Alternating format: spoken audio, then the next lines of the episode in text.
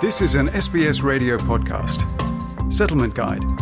Information, issues, and stories about living in Australia.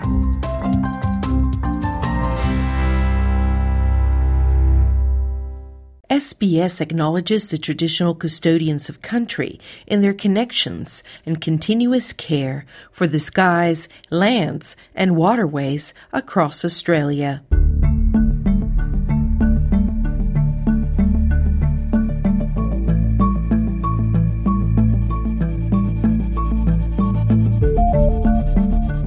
Hi there, g'day, and welcome to this episode of the Settlement Guide, a series where we help you navigate life in Australia. Whether you arrived today, have been living here for years, whether you were born in Australia or you're planning to move here shortly, this series is for you. My name is Claudianna Blanco, and I came to live in Sydney more than a decade ago, and I'm still learning about life down under every day. Today we will explore how to keep safe at the beach. When we think of Australian beaches, shark encounters often come to mind. As a large island nation, Australia has a large diversity of sharks, but the vast majority of shark species present little or no threat to humans. Rip currents, however, are considered one of the greatest and most common hazards on Australian beaches. Knowing where and when to swim is the best defense against these beach hazards we really encourage people to think about where they're swimming, their own capacity, their own ability, and where possible, swim at a patrolled beach between those red and yellow flags. 76% of drowning deaths that we had over the past 12 months actually occurred one kilometre away from a life-saving service. So the key message for people is when they're heading to the beach, no matter who you are, look for a patrolled location. Let's get started. Australia has almost 12,000 beaches. Less than 5% are patrolled by lifeguards or surf lifesavers. On average, only one fatal shark attack is reported every 12 months, compared to an average of 122 coastal drowning deaths in the same period. Many of these are due to rip currents. Shane Daw is the General Manager of Coastal Safety at Surf Life Saving Australia, or SLSA. The organization performed 10,000 rescues last year alone, many in response to one hidden danger. Rip currents are our number one hazard on our beaches, so they account for almost 25%, so a quarter of all drowning deaths around Australia, and we believe that number to be higher However, this is based on the numbers which have been witnessed. So last year we had 141 coastal drowning deaths, so a tragic number. About 36 of those were attributed to rip currents. Rips are powerful water channels that flow in the opposite direction to the waves, pulling you away from the beach and out to sea. Mr. Daw says they can be difficult to spot. We know that two out of three people who say they can spot a rip current actually get it wrong. If you see the surf coming in and you see parts where it's no surf, you may think that's a safer spot, but that probably means that's the water moving the opposite direction and that's why there's no waves in those areas. And we have a bit of a saying, white is nice, so you see the rolling of white water, green is mean, and by that it means the green water generally is water that's deeper and moving in a different direction. Rips can be deadly, so if you get caught in one, the advice is to remain calm and conserve your energy first and foremost. Then raise your arms and call out for help. You can also float with the current, as it could return you to a shallow sandbank. Or you can swim parallel to the beach or towards the breaking waves to escape the rip. But Shane Daw says it's always best to swim where it's safe. We really encourage people to think about where they're swimming, their own capacity, their own ability, and where possible, swim at a patrolled beach between those red and yellow flags. 76% of drowning deaths that we had over the past 12 months actually occurred one kilometre away from a life-saving service. So the key message for people is when they're heading to the beach, no matter who you are, look for a patrolled location. So the red and yellow flags signify a safe area where surf lifesavers or lifeguards are going to be patrolling that area, supervising it, and that way if you get into trouble, you know, they can help you out. Unlike coastal drownings, shark attacks are uncommon and sporadic events. Dr. Phoebe Meagher is a wildlife conservation officer at Taronga Conservation Society. She curates the Australian Shark Incident Database that has recorded our shark interactions since 1800.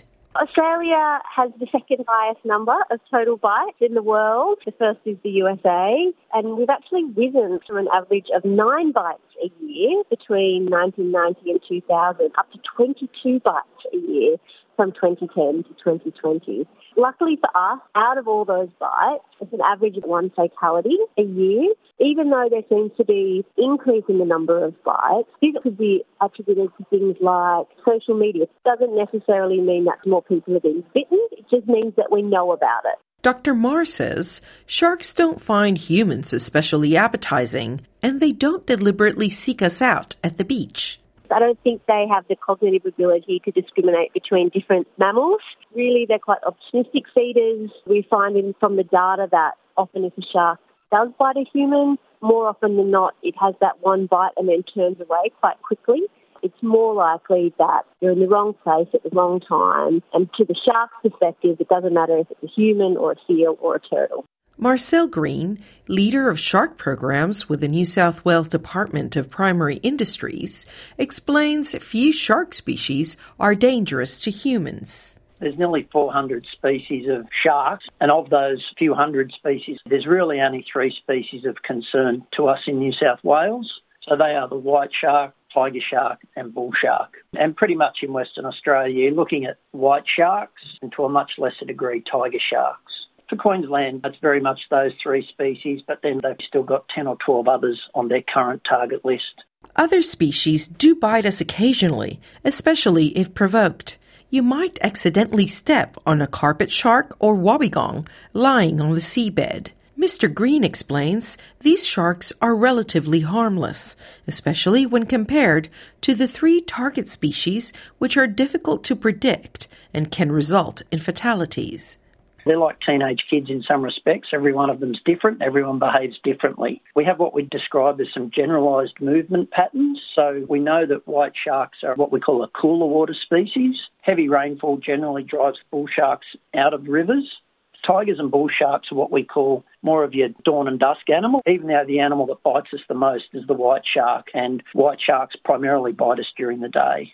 To find out more, you can access the many resources available across Australia, including Shark Smart in New South Wales, Western Australia, and Queensland, where most encounters occur. The free Shark Smart app features shark alerts and patrolled beach locations. It also provides safety advice about what to avoid, such as muddy waters, swimming or surfing at dawn, dusk, and at night, and surfing or swimming amongst bait balls. Mr. Green again. When you see lots of birds diving, that's a strong indication to you that there is a lot of bait fish in the water. Little fish means big fish, big fish means sharks. There's usually animals underneath the bait fish, which drives them to the surface. So that's why we put forward that message avoid swimming and surfing near or amongst bait balls. New South Wales and Western Australia have two of the world's strongest shark mitigation programs to protect beachgoers while minimizing harm to sharks. Some beaches have protected enclosures. Drones and helicopters provide aerial surveillance, and if a shark is sighted, beach sirens warn the public to leave the water. Shark tagging programs are also used to transmit a shark's location to the SharkSmart app in real time. Additionally, there's a strong push for surfers to wear shark deterrent devices. But Shane Daw says the key safety tip is to always swim and surf with a friend at a patrolled beach. The best way you actually can find a patrolled beach is visit beachsafe.org.au. That's an app which is available in about 100 different languages and give you a whole pile of different safety tips. The key thing is if you are looking to go to a beach, swim at a patrol beach between those red and yellow flags. If you're unsure, try and check the conditions out. Thank you for listening to this episode of The Settlement Guide, written and produced by Melissa Compagnoni and hosted by me, Claudianna Blanco. The Settlement Guide managing editor is Rosa Germian. Until next time.